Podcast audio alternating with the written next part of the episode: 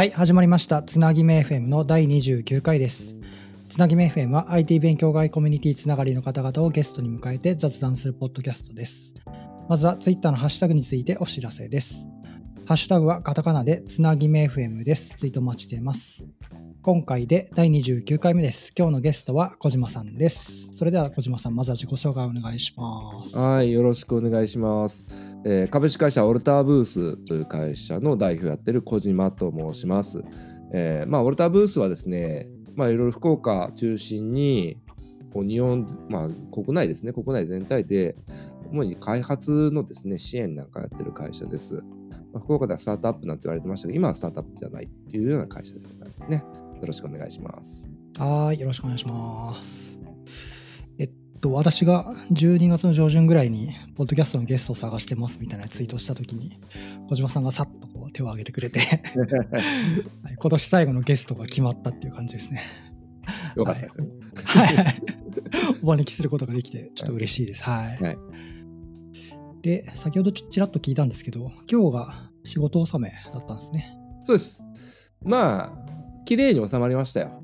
ああ、そうなんです綺麗ね。に収まった。うん。無事、無事に今年が終えられたということで。はい、本当に、本当今年はですね、まあいろいろあって、結構激動な、そうですよね。激動なそこをマジで聞きたくて。うん。いや、これ聞きたい人たくさんいるとは思うんですよね。そうですね。まあ、まあいろいろあったと思うんですけど。簡単に話すと、あの、今年の1月に M&A したんですよね。びっくりしました。M&A して、まあそれまで僕らスタートアップ、福岡のスタートアップと、スタートアップといえばぐらいな感じでスタートアップって活動していたんですけど、うんあの M&A しちゃったんですよ。でよく M&A する時ってまあ僕自分で実感して分かったんですけどスタートアップの M&A ってめちゃくちゃ難しい。うん、もう実感してもう本当に実感して分かったんですけどスタートアップの M&A って難しいんですよ。でそれを成功させたってことで僕の人生経験でもかなりこうですね今回のは成功体験として刻まれましたね。うん。でまあそんな感じで M&A してからはう今はですねあのうちの親会社ってまあ、子会社になりましたので親会社と連携しながらいろいろこう開発さまざまなサービスの開発をしているわけですけど、まあ、それの効果っていうのもあるんですかね。それの効果もあるかもしれないんですけどもうかつてないぐらい売り上げが伸びましておおそうなんだ。もう本当にこれは嬉しい限りです。もうもうかつてないぐらいこう売り上げが伸びて本当になんかね僕らの周辺で支援していただいた方ねその当時ね VC とかもいたいましたけど、うんうん皆さん喜んでくれましたね、うー。うん。なんで本当になんか今年は感謝しっぱなしの年でした、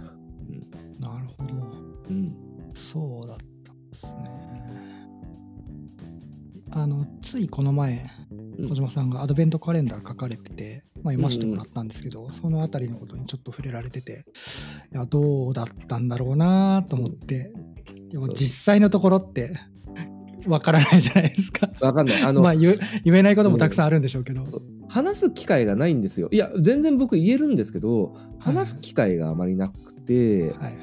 ちょろちょろ直接話聞きたいっていう人特に福岡のね経営者仲間多いじゃないですか、うんうんうんそういうメンバーからは話聞かせてってこう話すんだけどみんなの前で大げさに話したことはないんですよ。うんで僕が知る限り福岡のスタートアップですよ。スタートアップの M&A の事例としては多分僕らが、うん、最初なんじゃないかなって僕は思いますね。でななぜかっていうとさっき言ったスタートアップが M&A 難しいっていう理由にもなるんですけどうん。あのスタートアップって VC もしくは事業会社から出資してもらうんですよね。うん。こう出資してもらうってことは資本に組み込むわけじゃないですか。はい。だからその時のよくスタートアップの人たちがよく言うのがバリエーションっていう要は時価総額。その時価総額に応じて調達金が変わったり株式の放出する量が変わったりするわけですよ。はいはい。だからこの時価総額が高いっていうのは非常にこう大きいステータスなんですよね、でうん。あのスタートアップの中では。うん。でも実態はどうかっていうとスタートアップですから売り上げないんですよ。うん。あのびっくりするぐらい皆さん売り上げないんですよ。スタートアップって、うん。どんなに売れててもえそんだけしか売り上げないのみたいな感じで山ほどあるんですよね。うん。だけど時価総額でやったら高いと。でその状態でですね M&A を組んだとしてもですねその現在価値の時価総額と VC とかに入れた時の時価総額合わないんですよ。うん。わ分かりますよね？VC とかはほら将来に対してなんですね、価値を見出して市場そのものと対比していくわけですね。だから相対的にスタートアップの事業、まあその時価総額って上がっていくんですよ。でも M&A っていうのはその M&A しようとした時点での企業価値はいで算定されるんですよ、なるほどでそうなるとですねダウンラウンドつまり時価総額下がっちゃうんですよ M&A すると、はいはいはい。そうするとですねベンチャーキャピタルであったり事業会社さんが出資してるじゃないですか。うん。出資してるってことはこれビジネスなんですよね。株式投資ですから。うん。ダウンラウンドしちゃうとリターンが来なくなっちゃう。つまり既存しちゃうんですよ。はい。だから VC が出資した時価出資した時点の時価総額を下回るような M&A って VC からは基本的には NG が出ちゃうんですよ。ね出資してマイナスになっちゃうわけですかね。うんだから基本的に M&A ってですごい難しいんですよ。うんスタートアップの M&A っていうのは。で僕らは本当に恵まれていて、あのーずっとね今の親会社さんに僕らコンサルティングを提供していたんですね。うんでそこでさまざまなもう結果を出していたんですよ。うんでその親会社さんからどうせやるんだったらもっと一緒に深いとこまでやれないやらないかってお話をいただいてうん。であれば出資してくださいって話をしたんですね。そしたらもう出資するよりも一緒にもう入っちゃおうよってなって M&A の話になったんです。ただやっぱりうん。その時価総額その M&A の上等額ですよねつまりそれって、うん。それについてはかなり意見が分かれました。もうもうダメだなと思う時期もあったんですけど、うん。それでもすごく粘り強く交渉したりお互いの信頼関係じゃないですかこれって。なのでお互いの信頼関係を築いていったんですね少しずつ。うんそうすることによって最終的にはですね、まあ、今でも覚えてるんですけどもうす去年ですよ。うん。2021年の12月25日クリスマスに、その親会社さんから LOI あの基本合意書っていうのが飛んできて、はい僕のほぼいいね、おーうん、僕のほぼいいねでサインしますと。でクリスマスに飛んできたんですそれが。で僕はもうそれびっくりして「えー!」って「いいんですか?」ってそれを VC に報告したら VC もみんな「え ?M&A できちゃうじゃんこれすごいじゃん」ってなってうんじゃあもうこっから行こうってでそこから今度はデューデリっていう監査が入るわけですよね。うんで通常デューデリっていうのは結構長くやるんですよ。場合によっては2ヶ月3ヶ月っていう風にやっていくんですね。で関係者もすごくたくさんかかってくるからすごい大変だからこういうところってあの M&A の仲介会社が入ってくるんです。だから今回全部僕一人でやったんですよ。全部一人でやったんでまあ大変だったんですよ。しかも2週間。だから12月25日に LOA 来るじゃないですか。で正月ねまあ年末年始と休暇明けて1月20日に契約ってしなくちゃいけなかったスケジューうルが。んだから本当に2週間もなかったのかな。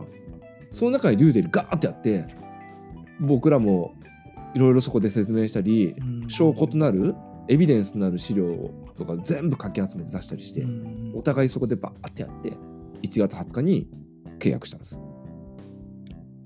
すごいな上場企業のデューデリととか半端じゃないですよ。うん。それを一人でやったんでスタートアップの M&A としてはすっげえ珍しいんですよ。通常一人でやれるもんなんですか？できない。絶対できないと思う。なもうなんで一人でやろうと思ったんですか？いや僕しかいないから。ああそういうこと？はい、もう単にそれだけ。僕しかいないからで僕は仲介会社を間に入れることを良しとしてなかったんですよ。それは信頼関係が崩れるから。うーん。ですね。通常はやっぱり入れるんですか？入れる。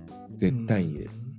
入れないと回らないと思う。だけど僕は自分の力でできると思ったのであの自分でやりましたね。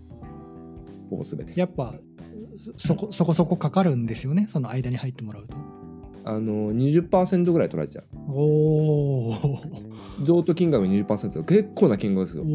それ誰がその金額出すかっていうと結局その売るなんていうんですかね。その一番大株主ですよ。だから僕ですよね。だから僕がそれを負担しなくちゃいけないんですよ、うんだそうするとうまみがなくなっちゃうんですよ M&A のうまみが、うんうん、もちろんそれでビジネスやってるからですね仲介会社全部やってくれるんだろうけど結局のところ社長の意思がすごく大事で社長の考え方だって社長に対しての監査なわけですよ。うん。だから結局全部自分でやるんだったらもうわざわざ頼まない、うん、僕全部一人でやるって言って財務経営財務、えー労務法務うん。ですね経営財務労務法務44カテゴリーでのデューデリをやったんですよ。まあ大変でしたよ。でもそれが僕経験になったんで経験で実際に実績として作れたじゃないですか。はいでそれができた人って多分日本国内でもまれだと思います。うん福岡では多分僕だけだと思います。うんだからそういうご相談スタートアップのご相談って今すごく福岡でも僕のところにたくさん来てて、まあ来るでしょうね。はい。絶対そうですよね。うん、あのもちろんアドバイスも乗るし場合によっては僕の方で主導してもいいよって話をうんしてますね。そういうことはあったんですね。うんうん。いやなんかまあおかげさまでもう非常にいい M&A だったんで誰一人損することなく、はいはいはい。うん、M&A できたのがすごい良かったなと思いますね。で僕らはニュースリリースでしかわからないじゃないですか、そのじ字面でしかわからないので、うん一体中で何が起きてるのかみたいなのはやっぱ聞いてみないとわからないところだったんで、まあよくあるのほら資金ショートしたって M&A するみたいなのあるじゃないですか。うんうんスタートアップってほとんどそうなんですよ。そういうふうにやって、ホワイトナイト的にあの M&A するみたいな結構てかほとんどそうなんですよ。うんだけど僕らは逆ですね。あの僕らはスタートアップではすごい珍しい売り上げある会社だったんですよ。なん、で売り上げもあるキャッシュもある人もいるでも M&A するっていう状態だったんですね。うん。なんでそういうのも全部理解していただいて親会社にですね。うん。全部あの買い受けていただいたんですよ。うん。うん、あとはあの文化がめちゃくちゃ似てるんですよ。僕たちと。それはなんかラッキーというとあれですけど、そうそうそう珍しいんですよ本当上場企業でものすごい珍しいんですよ。うんであのうちの親会社はあの一番主力のビジネスが電子コミックなんですね。ああそうなんですね。そうですそうですうんすごい有名な電子コミックっていうか、うんまあ一応シェアトップなんですよ。でその電子コミックのサービスを主軸にかなりこう幅広くサービスを展開して100以上サービスがあるんですよ。うんなんですけどその電子コミック以外はまだまだクラウドっていうところ使われてないんですね。そうなんですね、そうなんですよ。なんで僕らがそこに入ってクラウドをちょうどよかったというか、うんうんそうクラウドによる IT の、まあ、実現というかもっと言うとクラウドによる DX 化っていうところに僕らが入っていったわけですね。うんうん今それもすごい勢いで回ってます社内で。その親会社さんのところはその小島さんの会社みたいに他の会社を M&A してるみたいなところってあるんですか、あのー小さい M&A はあるんです。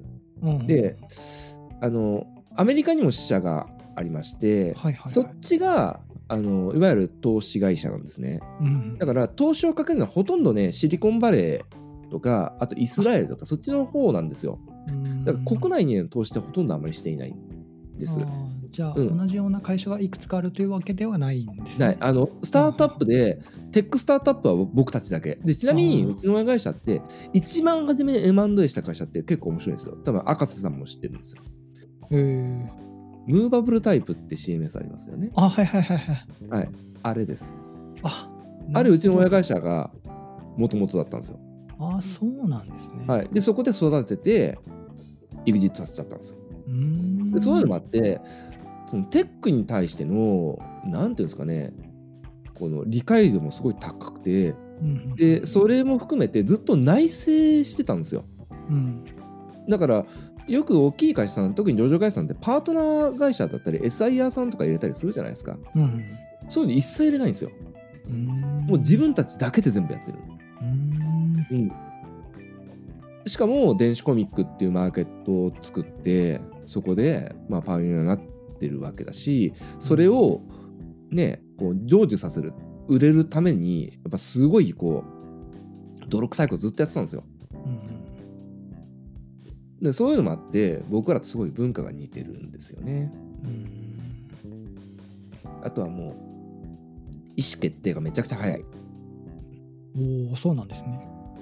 えっと、まあ、ブログの記事の中でスタートアップの対比としてスモールビジネスって書かれてたんですけどこれなんか違いというか、うんうん。説明的なものが欲しいんですけど、これはねスタートアップっていうのはあのー創業、ま、創業したばっかりの会社のことを言うわけじゃなくてはいスタートアップというビジネスモデルを取ってる会社のことを言うわけですね。だから上場企業であればスタートアップたくさんいるわけですよ。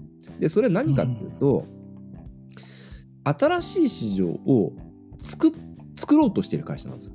今までない市場を作ろうとしてる。うん。市場がないってことは潜在ニーズを掘り起こすってことじゃないですか。うん。なのでその潜在ニーズを掘り起こすための検証期間も必要だし市場がなくてこれから市場作っているわけだから市場に投資しなくちゃいけないわけですようね。ん。で市場が仮に作られたら一番初めに自分たちが作ってるわけだから全部刈り取れちゃうんですよ。はいはい。だからパイオニアになれちゃう。うんうん、なんで急激なこの J カーブって言われてますけど急激なこの価値の上昇うん。があるわけですね。これがスタートアップっていうビジネスモデルなんですよ。はいはい。でなので資金調達絶対必要なんですよ。はい。で一方でスモールビジネスと何かというとあのスタートアップ対比のように言われる時が多いんですけどそうじゃないんですよ。そうじゃなくてすでにある市場すでにある市場に対してビジネスを展開する。うんこれがスモールビジネスなんで。なんでスモールかって言われるとですねうん。小さいビジネスだからスモールっていうんじゃない。そういう意味じゃないんですよ。うん。そうじゃなくてすでにある市場に参入するってことはですねレッドオーシャンなんですよ。うん。レッドオーシャンなんだけどそのレッドオーシャン血みどろで戦うわけじゃなくてレッドオーシャンだからこそブルーの部分を探して開拓していかなくちゃいけないってことですよね。うん。そのブルーの部分っていうのが実はすごく小さいビジネスから始まるんです。うんこれもスタートアップと似てるんですよ。スタートアップと似てる非常に近いんです。でその小さいビジネスから少しずつこのブルーの部分を増やしていくっていうのがスモールビジネスなんです。うんだから安定して少しずつ増やしていけるっていうのがスモールビジネスの強みなんですね。うん。あのーね、スタートアップは急激な上昇、スモールビジネスは緩やかな上昇言いますけど、うん安定的に上昇させているのがスモールビジネス。で、僕らは M&A したじゃないですか。はい。M&A したってことは VC さんとかもうめみんないないんですよ。もういなくて、うちの親会社さんしかいないわけですよね。だから新しく市場と市場を作るってなるとそれはうちの親会社さんが作っていくことなんです僕らはそれを支えていくという立場になるわけですね、ですからスタートアップを卒業したってことなんですよ一方僕らはスモールビジネスに新たに参入したわけですよ。うん。これは今までこうもうすでに作られた市場なんですね。そこに僕らが入ってってまたニッチな部分から少しずつそのレッドの部分をブルーにしていくっていう活動なわけです。でこれ僕らが今すごくやってるのが開発者開発者の支援開発者の環境そういったところのビジネスなんですよね。うん。それが僕らが言うスモールビジネスなんですそのやっぱ今までやってたところと、まあ、違ううん。領域に進んでる感じになるんですねじゃあ。そう例えばスタートアップの人はそういうことやろうとすると何やるかというとよしじゃあ自分たちだけのサービスプロダクトを作ってそれを市場に投入しようっていうのがスタートアップですね。うん、でもスモールビジネスの場合は物を作ることよりもですね PMF プロダクトマーケティングフィットですね、そっちを優先するんですようんだから自分で物を作んなくても PMF できるサービス仕組みがあったらそっちからやっていくんですよね。うんで僕らはもうそこのものづくりを自分たちでやることをもうやめたんですよ。うん代わりにあるものを提供する。そういうふうに書いたんですね。でそのあるものっていうのが何かっていうと今僕らがやってるのが GitHub なんですよ。で GitHub ってすごいエンジニア使ってるじゃないですか、はい。結構もう定番として使ってますよね。でもね企業で導入してるってめっちゃ少ないんですよ。企業でそうそう。企業で GitHub を導入するっていうのがねめちゃくちゃ少ないんですよ。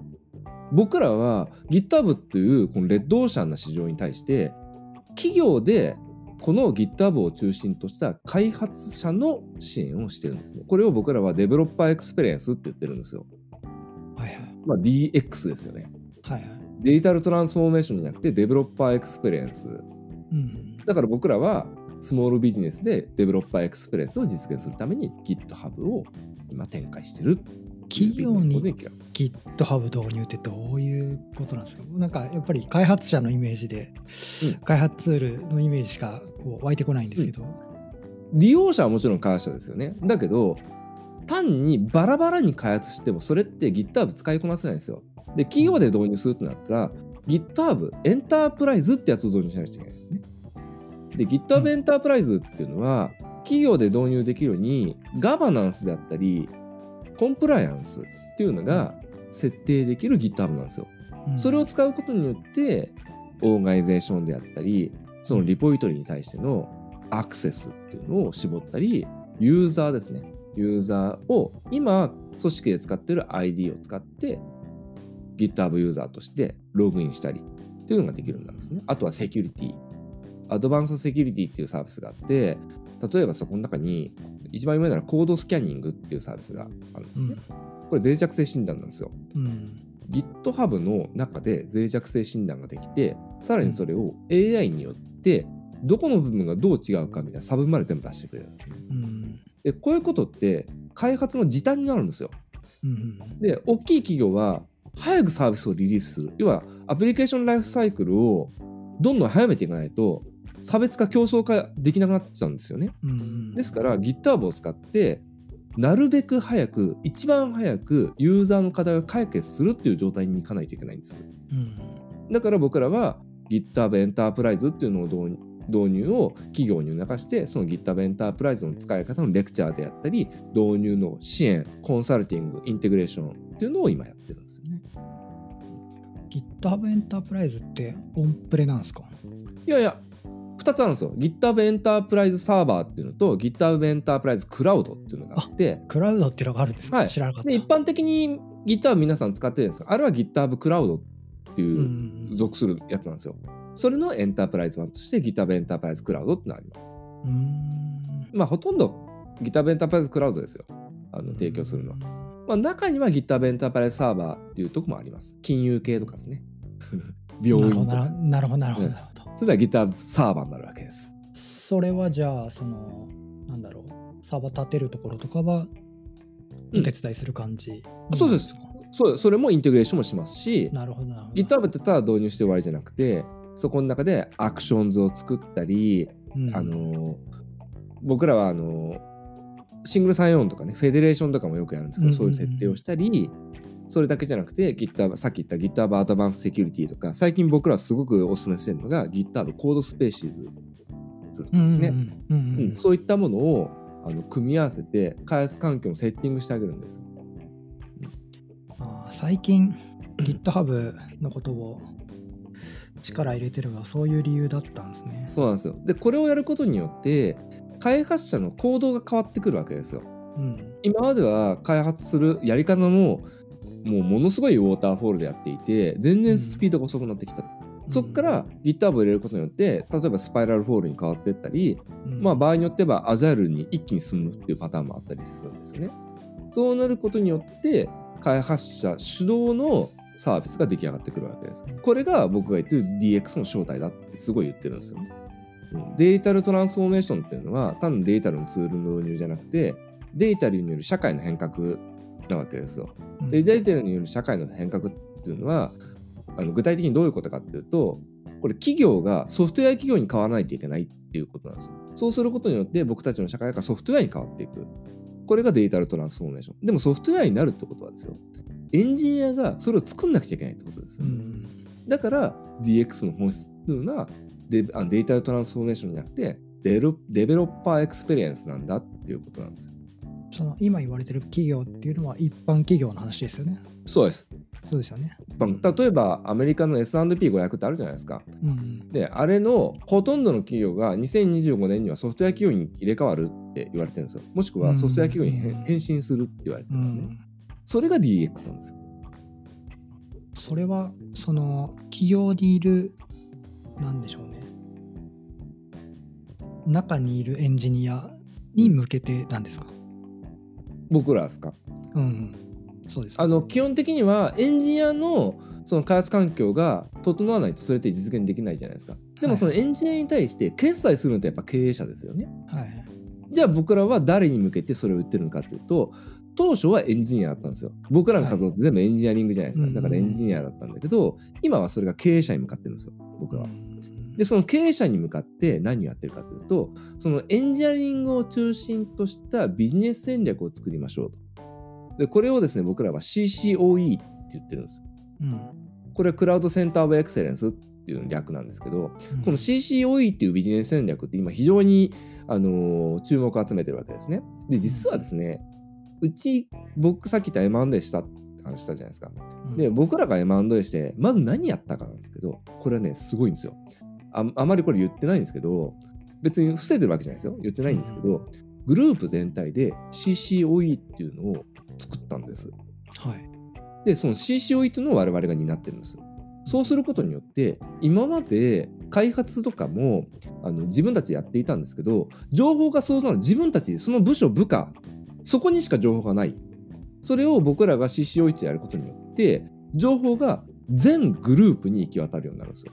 うんそうするとこれ H の集結ってやつですね。うんこれになるわけですね。なので部内でのコラボレーションめちゃくちゃ今起こってるんですよ。それまで結構縦割りだったんですよ。でもそれが横串になって部内のコラボレーションが起こってあの部署であんなサービス作ってるよあじゃあ俺らもこういう作ってるから一緒にやって別のサービス作ろうこんなのも出来上がってくるわけですね。うんなのでものすごい活性化してくるんですよこれが。これを CCOE っていうんですね。で僕らはこの CCOE の導入を戦略をですねあの促していってそこの中心に GitHub を持ってきてるんですよ。だから GitHub を中心にあのビジネスのですねそのナレッジであったりそういったものが全部そこに入ってくるわけですね。そのもともと M&A をする前からその GitHub うんのそういう活動的なものってやろうみたいなのってあったんですか？いや実はですねもうずっとやってたんですよ。あそうなんですね。言ってなかっただけで。あ 言うタイミングなかった。そのマイクロソフト系のこうなんだろうな Azure の方を押してるわけじゃないですか会社的に、はい。はいその関係でやっぱり GitHub だったんですか？違うです。そうじゃない。マイクロソフトはですね GitHub の競合となるサービスがあってはいはい、Azure DevOps ってサービスなんですよ。ここれはマイクロソフトはビジュアルスタジオがあるじゃないですか。あそのビジュアルルスタジオを中心に GitHub のサービスが Azure DevOps ってやつがあってそいつをマイクロソフトが推してたんですね。だけどマイクロソフト GitHub 買収したじゃないですか。そうですね。なんでこう競合になっちゃってるんですよ。はいはいはい。実は内部でカニバっちゃってるの。うん。で GitHub っていうのはどういう文化かっていうとオープンソースなんですよ。うん、もう完全なオープンソースなんですよ。うん、これ日本ではあんまりこう馴染みがないかもしれないんですけど僕海外に海外の GitHub のイベント行って分かったんですけど GitHub はですねオープンソーススタートアップの中心なんです。うん。オープンソーススタートアップの中心が GitHub なんですよ。なので GitHub の人たちってマイクロソフト全く違うんですよ。文化も違うしうん。で僕らはマイクロソフトのパートナーだから GitHub ってわけじゃなくてうん。GitHub の文化を僕たちも実践したいし国内でそれを伝えたいって思って独自に GitHub にアプローチしたんですよえー、そうなんですねマイクロソフトが別にで当時 GitHub ってですね GitHub Japan ってあるんです。実はね日本に GitHub Japan って会社があるんですけど、そこにね社員が数人しかいないんですよ。だから一応声かけたんですけど最初はうちらの GitHub Japan は社員も全然少ないんで何もできないですよみたいなこと言われたんですね。言われたんだけど。あれですかね、決済みたいなところの話は全然できないとかそういう話なんですかね、そのジャパンじゃ。そうそうじゃなくてパートナー制度もないなかったんですよパートナー制度もなかったんだけど、うん。あの仮にパートナーとかなったとしても何もできないよみたいなこと言われるんですよ。うん、だけど僕らの活動もやっぱね GitHub 側に伝わっていろいろねそういろいろや一緒にやったんですよパートナーとしてどういうパートナーシップを結ぶべきかとか全部海外ともやり取りしてすごいやったんですよ。うんそれを水面からずっとやってたんですよ。うん水面からずっとやっていて GitHub 初のパートナー制度が出来上がってそこに僕らが入ったんですよ。おお、ん。そう。日本にはね3社しかいないんですよ。えー、知らなかった。そうなんですこね、これからもね増や増やす予定はないです。三社しかいないです。だからスタートアップなんですよ。変わらないんですよ。うん。スモールビジネスだろうがスタートアップだろうが要は物を作るか既存のサービスを提供するか市場があるのかないのかあるのかないのかだけの違いでうんやっぱやってることはユーザーの課題を解決するっていうだけのことなんですね。僕らは自分たちで物を作らずに GitHub を使って今いるエンジニアをサポートするっていうふうに定めて GitHub の提供するわけです。でもその今いるエンジニアをサポートするってことはそこの会社のトップから変えなくちゃいけない。だからうん CCOE っていうのを支援して、そこからトップダウンで GitHub を入れていくっていうやり方なんですね。これが今ヒットしてるんですよ。うんうん、だから GitHub のご用命はぜひ私たちにご連絡くださいませ。いい宣伝うんその会社は今年1年でいろいろあったっていう話をされてましたけど、うん。えっ、と社員の数的に変動とかどうなんですか？爆増してますよ。おおそうなんだ。そう。爆増してるんだ。爆増して今ね25人いるんですよ。おおそんなになってるの？今年の最初はね14人しかいなかったんですよ。おおすげえめっちゃ増えて嬉しいです本当に。でい何が嬉しい？そう何が嬉しいかっていうとですね僕たちの文化を理解したつまりカカルチャーフィットした人たちが増えてるってことなんですよう。ーんそれがやっぱすごく嬉しくて今までいない一体感ですよね今の会社の動き本当に今までにない一体感があってちょっと僕もびっくりするぐらいなんですよ。うーんうん、なので本当に入ってきた人たちがですね新しく入ってくる人たちってやっぱ僕らの歴史もあんま知らないんですよ。うんうんだけど文化をなんとなく理解してるんですよ。うんうんでそういう子たちがですね自立していろいろやってくれるんですね。爆増はいいですね羨ましいなほんとねまあその分いろいろ忙しくなるとこもあったんですけどそこで、はい。うちの親会社さんがサポートしてくれるわけですよ。うん。経営部分は。そう。だから安心してビジネスができるんですよ。うん。うん、これがやっぱ M&A の醍醐味ですよね。なるほど。な爆増してたんだ。それは知らなかった。すごいですよ。本当に。いいな社員増えてんの社員も増えてるしで最近ですねまあうちはアプリケーション開発 Azure ってこの日本のね、闇日本の闇みたいな日本のサービスでこうやってたんですけど最近そこにですねローコード開発が入ってます。うん。ローコード開発、えーアプリケーションの通常の開発そしてクラウド。うん。この3本ですね。うん、これが今僕たちのメインですね。まあ Azure は相変わらず推しなんですよね、Azure はねコンサルティングが中心です僕らは。うん。コンサルティングが中心で福岡のスタートアップさんであったりあの学生ですね僕らは。その学生にクラウドもっとしてもらいたいっていうんで、今ずーっとほんと毎月のようにハッカソンやってるんですよ。そう学生あー学生。ね、うん。ああそれなんか見たな。うん、だからハッカソンやるときに僕らはクラウドを提供してみんなねハッカソンって今までアイデア練って自前の PC で開発して終わりだったんですよ今までは。うんだけど僕らがそうじゃなくてデプロイするんだよ。デプロイしなきゃ何の価値もねえんだよ。っていうのを言い続けてあデプロイって何ですか？デプロイってどうやるんですか？みたいな話になるわけですよ。でそこでいやデプロイする先はですねクラウドに自分のアプリケーションを持っていくってことだからクラウドを用意しなくちゃいけないっていうんで僕らがマイクロソフトのクラウドを無償で提供してるんです。よあれですね。データエンジニア。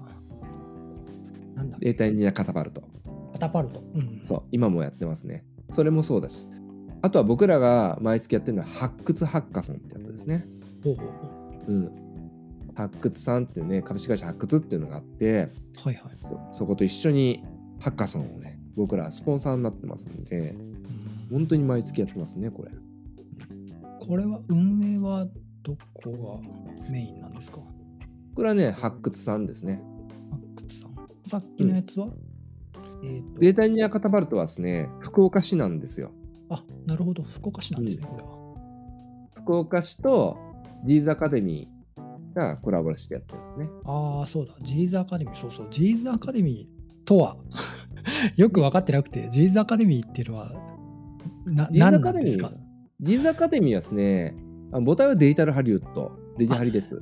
デジハリなんですね、でデジハリってほらデザイナーとかねあのクリエイターを、あの育てる学校じゃないですか。うん。だけどそのデジタリあデジハリに通っている子でクリエイターとかそういう子って結局自分でやっちゃうんですよね。自分で会社を起こしたり、自分で何か物事を起こすっていう熱量がすごい強いんですよ。うん。でそういう子たちに向けて今度はじゃあ起業家を育てる学校を作ろうと。で始まったのがジーズアカデミーですね。あ、そういうやつなんですね、はい、だからジーズアカデミーに来る子はプログラミングスクールじゃなくて起業家スクールなんですよ。ああそういうやつなんだ。そうなんですけど起業家スクールなんですけどであのもうこれジーズアカデミー独特の考え方でスタートアップで起業するんだったら自分でコード書かないとダメだよねっていうのがあのベースにあるんですだからそうそう社長だろうが何だろうが全員コード書けよっていう考え方でジーズアカデミーではコードを書かせるんですよ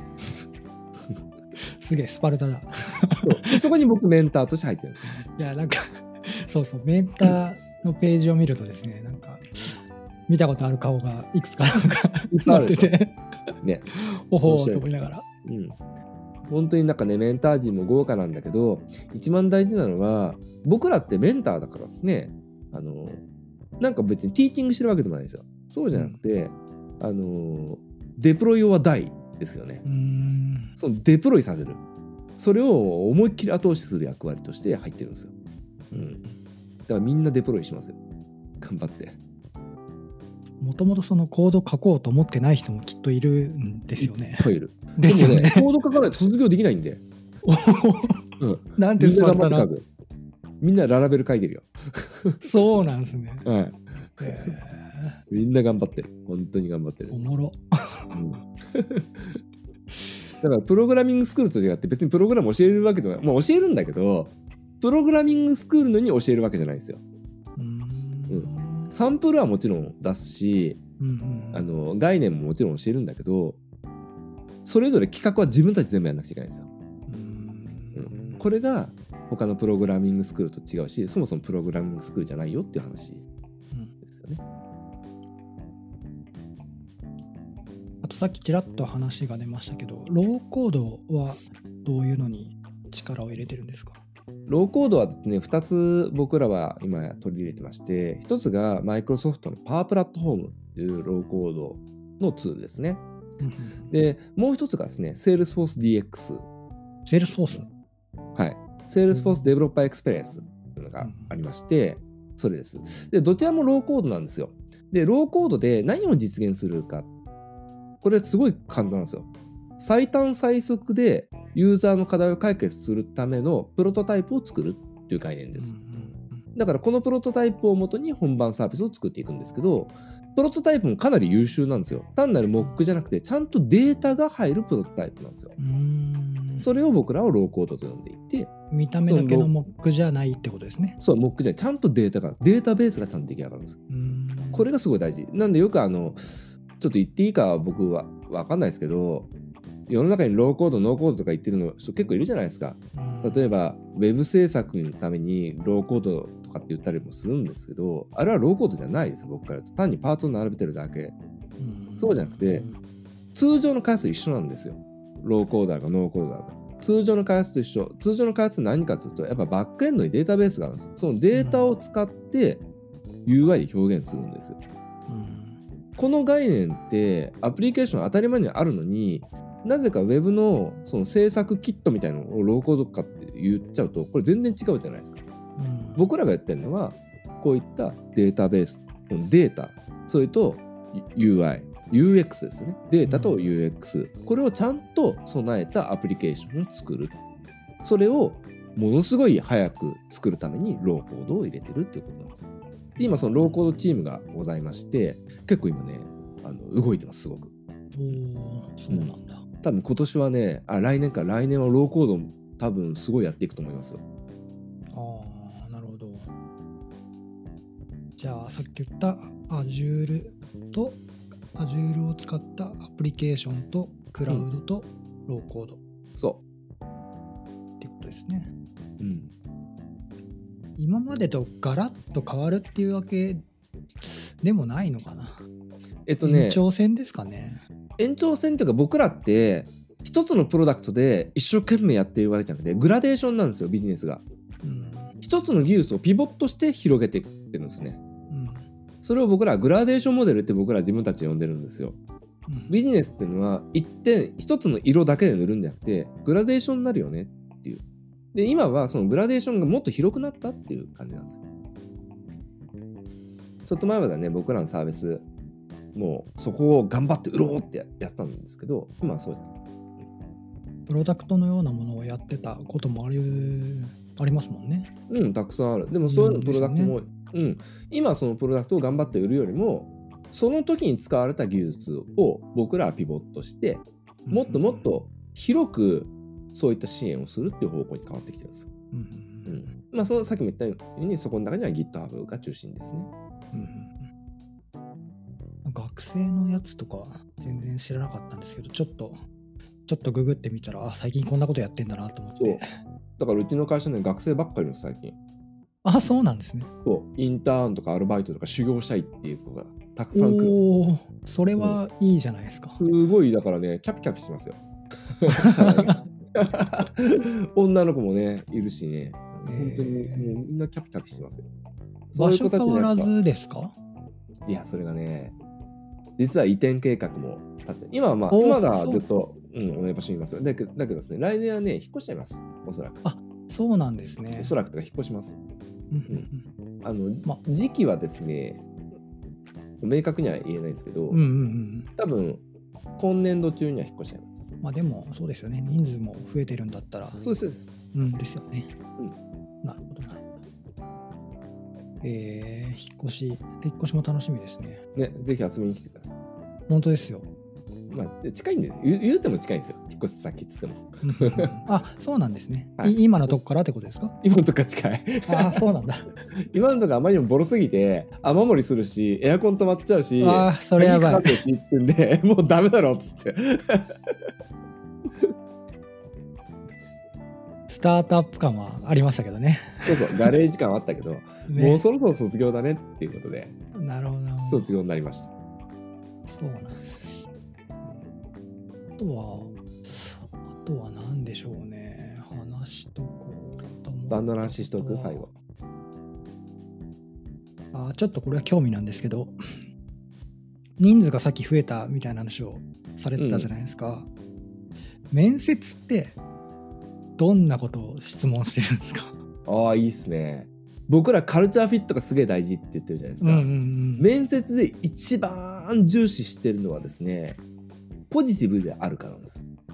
ほうほうほ僕らはですねどういう時にポジティブであるかっていうのを見てるかっていうとううん、困難な問題になった時にうん。そこからチャレンジしたつまり行動したかどうかを見てるんですね、うん、そういう経験をまず聞きます、なるほど、うん。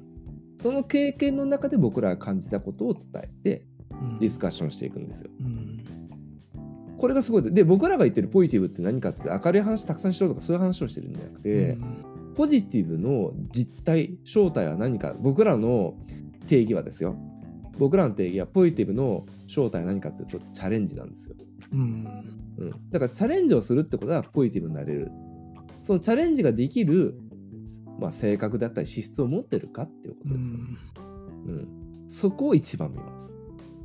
で場合によってはですねあのーコードのテストをしますあコードのテストもするんですね、します。ただし、あのコードテストをするときはですね、ある程度、もうその人の実力があるということが分かったらなんですよ。で、今ですね、どういう人がうちに入ってきてるかというと、未経験です。ほほとんど未経験、未経験の方。他業種からの未経験をこえー、入れてるんですね。はい、ほとんどそれですここ。ですごいんですよ。で彼らは未経験なんだけどやっぱり自立してできるっていうことを僕は面接で見てるんでうんそういう子たち入ってくるじゃないですか。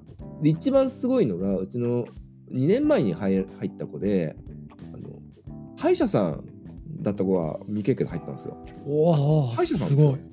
全然 IT 関係ない歯医者さん入っていますねうちの会社で一番資格持っててスクラムマスター認定持っててもう今ディレクターやってるんですよ。そうそう。でそういう子たちが目の前にいるじゃないですか。だからみんなやっぱ頑張るんですよ、そうですよね。それは頑張るだろうな。うん。そう。まあ会社としても後押しするために資格あの手当っていうよりも一時金にはなるんですけど結構いい金額の一時金が出たりブログを書くとブログあのインセンティブっていうのが出たりうん試験も自由にもうタダで受けられるから本も自由に買えるよみたいなのがあったりするんでそれを使ってみんなで勉強してますね。うん。すごいな。だから未経験でもね半年経つとねあのバリバリもうできちゃうんですよ。もうかえコードも書けるしディレクションもできちゃうみたいな感じで。それはでもやっぱ自分から動ける人だからそうできるんだろうな。その通りだから動けない人っては自滅しちゃうんですよ。でそうなるとほらかわいそうじゃないですか。いや、辛いですよ。めちゃくちゃ辛いでしょ。心を痛めちゃうんですよ。だからそれは面接の時にあごめんなさいっても言っちゃいます。うん。うんそういう子はもうあらかじめ分かってるんで面接すると。それ面接って小島さんだけがやってるんですか？僕と松村です。よあなるほど。そうなんだ、はい。2人で頑張ってあエンジニアての側面は松村さんが見てさっき言った、なんだろう文化のフィットみたいなところはうん。小島さんが見てるみたいな感じなんですかね。はいなるほど。最近のメインの仕事がそれです。うん。エンジニアの側面の質問みたいなのってどんなのがあるんですか？あのー松村の質問は結構細かいっすよ。あのテストコードとかそういうの話もするし。なるほどなるほど。あとはあの GitHub のプルリクができるかどうかの話とかもしますよね。あ大事かもですね。はい、ううん、いくら未経験とはいえ下準備してねとは言ってるんですよなるほどなるほど。面接に臨むにあたりこういう話はちゃんと調べてきてねっていうのはちゃんとしてるんで、うんそれをちゃんと調べてきてるかっていうことですよね。なるほどな。そっかそっか。面接の話がまあ聞けたのは良かったですね。やっぱそういうの大事ですよね。何聞くかとか。もう大変ですよ答えがないじゃないですかこんなの。答えないですね。答えないからまだまだ失敗するんだと思いますよ。うんうん入ってみたら、ちょっとあれみたいなこともよくあるからですね。よくあるよくあるんだけど僕がみ僕はただ言ってみてるのはチャレンジしてるかどうか。うんうん、だからチャレンジしてるんだったらいいんですよ。うんでもしていないんだったらダメ。はっきり言います。うんもうチャレンジしていないんだらチャレンジできてないよねってはっきり言っちゃいます。うん、その方があのお互いにとっていいんでですね。そうですね。はい。入社していただいた後だとなかなか難しいことが あるので、うん、入る前にやっぱりそういうのはうんお伝えした方がいいですよね。うん、はっきりお伝えした方がいいですよね。うんうん、さていろいろ聞いてそうですね質問しようと思ってたことはいろいろ聞けたんですが違う話しましょうか ライブの話しましょうかライブの話する？ライブはね、非常に好評でしたよ。そうですねおお疲れ様でしたあありがとうございます。でもめちゃくちゃ嬉しかったですよ。だって、ねえ、もう何十年ぶりにやるわけですよ、ライブ。うんそうだけど、変わらずね、みんな来てくれたし、うん。地元の先輩後輩もみんな集まってくれたし、うんうん。何よりもね今を今一番第一線で、ね、活躍してるアーティストが、ね、出てくれたっていうのも一つの,、ね、あ の僕らはやっぱり、ね、それだけ影響あったんだななんて思いますよね。あれ2日間でしたっけ、2日間、うん1日目がねスタジオライブっつって超ちっちゃい場所でやったんですよ。はいはい。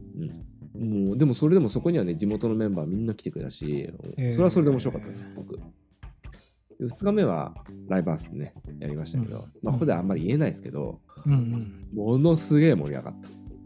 もうものすげえ盛り上がったとしか言いようがなくて何人かね実はね俺の知り合い後輩も奇跡的にチケット当たってきたやつがいたんですよ。はいはい。みんなねガチ窒息した。タイトル通り。うん。もうほいやほんとそんな感じだった。ガチ窒息してたもうなんか。すごいな。うん。もうここ最近じゃ一番すごかったねって言われましたもんね。そうのね対バンしたバンドも。そうですね。俺はすごかったって言ってくれましたもんねいやー行きたかったですけど絶対当たらねえだろうなと思って もうチャ,、まあね。チャレンジもしなかったです。すいま本当。せんでもねいろいろあってねまああんまりこれはあんまり言えないけど意外と当たってる人いました。ああそうなんですね。これなんでそうかっていうとやっぱね僕らの世代45とか46ぐらいの年なんですよ僕らの世代うんの人うんそういう人はやっぱね仕事忙しいんですよ。家庭内倫理取んないんですよ。チケット当たっても。なるほどそっかそっか な んで自らキャンセルするっていうですね謎行為をする人結構いました。なんかねポエム書いてキャンセルするんですよ。ちょっと面白かった。い。や盛り上がったということで、うん。それはそれは。本当はねだから俺福岡のみんなにもねいろいろこういうのを見せたいなとは思ってて、うん。いずれねなんか機会があれば福岡でもやりたいなとは思ってるんですよ。ずっと。あ。思ってるんだけどはい。あの残念ながらまだ機会はないです。うん。機会はないし僕がそれを言う立場でもないのでちょっと難しいんだけど、うん。でもやって二十何年ぶりにやってもやっぱり変わんないんですよ僕ら。うん。もう青春時代をずっと一緒にやってたんです。でもねいろいろかいろいろねやったら3年半しかやってないんですよ僕ら実際の実活動って3年半しかやってない。んですよはいはいはい。その3年半っていう超濃密な期間を過ごしたわけじゃないですか、たった3年半なんだけどやっぱ今でも全然通じるんですよね。うん。やっぱそれがやっぱ青春時代に過ごした仲間なんだなと思いましたね。なるほど。今は全然違うことをやられてますけどね。そう。で僕がね IT の仕事してるっつうの実はねみんなみんなっていうかその対バンのもう対バンのメンバーもみんな知ってるんですよ。ああそうなんですね。うん、今福岡にいるんでしょみたいな言われて。あそうそう。福岡に行く時はあのぜひ来てくださいよって言うんだけど福岡来ねえじゃんうん で俺一回エアジャム福岡あった時に俺行ったよっつって。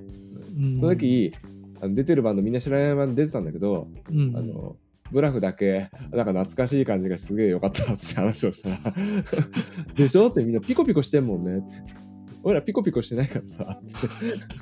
そうそうそうそこが安心したよね。話です、いやすごいことですよね。うん、でもなんかね。見たかった見たかったというか見たいですね。めっちゃくちゃ練習したのよ。時間なかったでしょ本当にとにかく。時間ないんだけどめっちゃくちゃ練習したの。本当に2ヶ月間毎週練習したの。すごいよね。いや。毎週練習したの。普通に仕事してて無理だろうなって思ってたんですけど。でみんなそうだよ。うちのメンバーみんな忙しい中あのまあボーカル2人はあんまり来なかったんだけどバック、うん。バックの楽器隊は毎週のように練習してで最後なんかで現役の時より上手くなっちゃったもんね 最初会った時やべえとか言ってたんだけど本当に練習してうん。そなんかライブでさあれですよ。お客さんから練習した成果が出てますよって言われてちょっと。練習した成果が出てるよって言われて。めっちゃ面白い。れちょっと嬉しかったもん。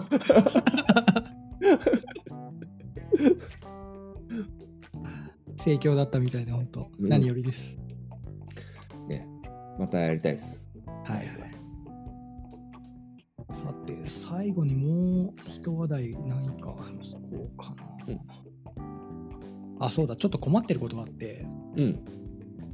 このこのポッドキャストのですね収録を今使ってる SARS なんですけど、おー。たまにですねあの録音ミスることがあるんですよ。この SARS 自体が。あのなんだろうなトラブって。うんうん。終了ボタンを押したタイミングで音声がうまく取れてないなんていう事故が1回発生したんですけど、うん。これどうにかこうなんだろうなフォールバックじゃないけどうん。別の方法で取る方法がないかなと思ってなんかその辺落ちえないかなと思って。えっとね。いや僕はあんま実践はしてないけどはいはい。あのいわゆるプロポッドキャスターの人たち。はいはいはいはい。プロポッドキャスターの人たちはね同時で2つのサービスで録音するんですよ。うんうんうんなんか他のサービスあるんですか？あそう。ズ一つはーム Zoom を使います。あー。Zoom を使いながらブラウザーとかアプリでもう一個アンカー使います。あーなるほど。はい。ループバックさせるんですよ。中で音声を。アンカーでそうか。アンカーで取ればいいのかだからアンカーと Zoom どっちも取るんですよ。で Zoom は音声分離できるんであの音声分離してでアンカーで撮ったやつと混ぜるんですよ。ミックスするんです。そうすると声が綺麗になるっていう話ですうー。んまあプロポッドキャスターの人たちはなんかそうやってるらしいですよ。そうそうだから同時に2つ取りたいんだけどどうしたらいいんだろうな何かいいサービスあるかなと思って内部にループバックさせる OBS とか入れないといけないですね。ああやっぱそうですよね。うん。うんその辺が分かんなくてですね今この全キャスターっていうサービスを使ってて、まあ、これがいいのはその音声を別々に自分の声とゲストの方の声と別々に取れるので、すごいいいんですよね、あの、うん。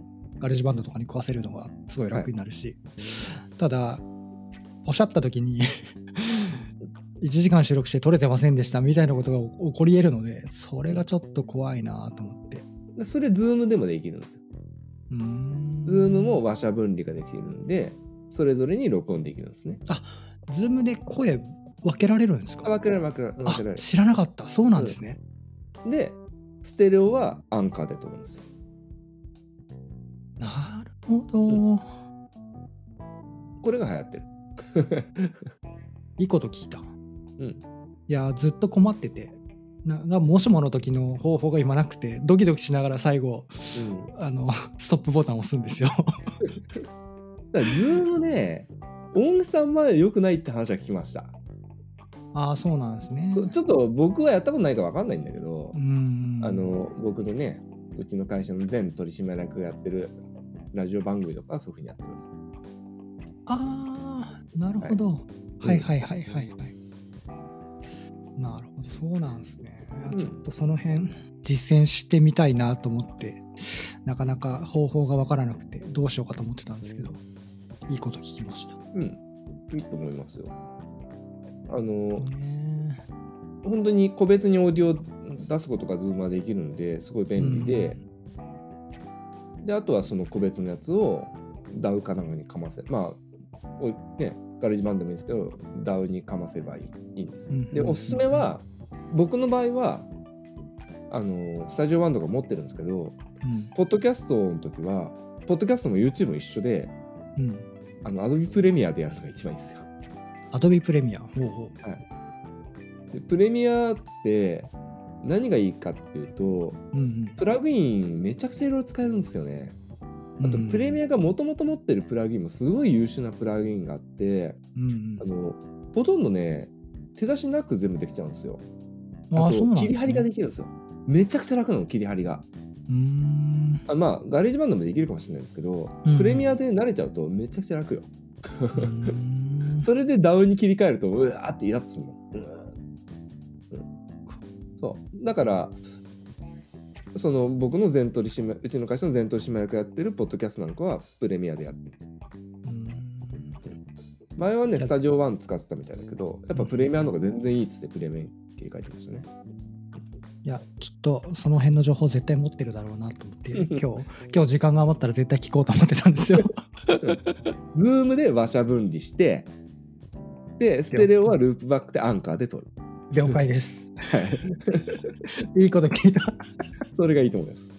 はい。そんなところでちょうど1時間ですよ。あっちゅいますね。はい、あっという間でしたね。じゃあ、この辺りで締めさせてもらおうと思います。ははいい。えーと、では、第29回はこの辺で締めさせてもらおうと思います。最後にもう一度、Twitter のハッシュタグについてお知らせです。ハッシュタグはカタカナでつなぎめ FM です。ツイートお待ちしてます。はい。ということで、今回のつなぎめ FM 第29回は小島さんをお迎えしてお話しさせてもらいました。今日はどうもありがとうございました。ありがとうございました。ございました。